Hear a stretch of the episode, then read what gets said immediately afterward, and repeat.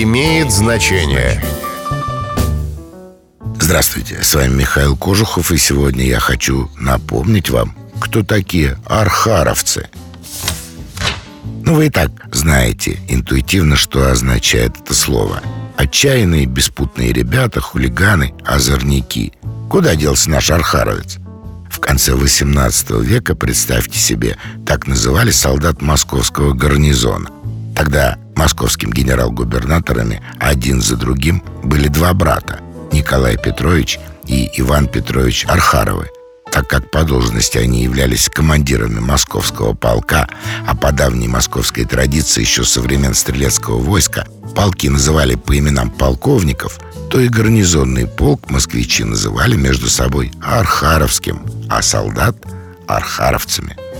Равняйтесь на предков, друзья. С вами был Михаил Кожухов. До встречи. Имеет значение.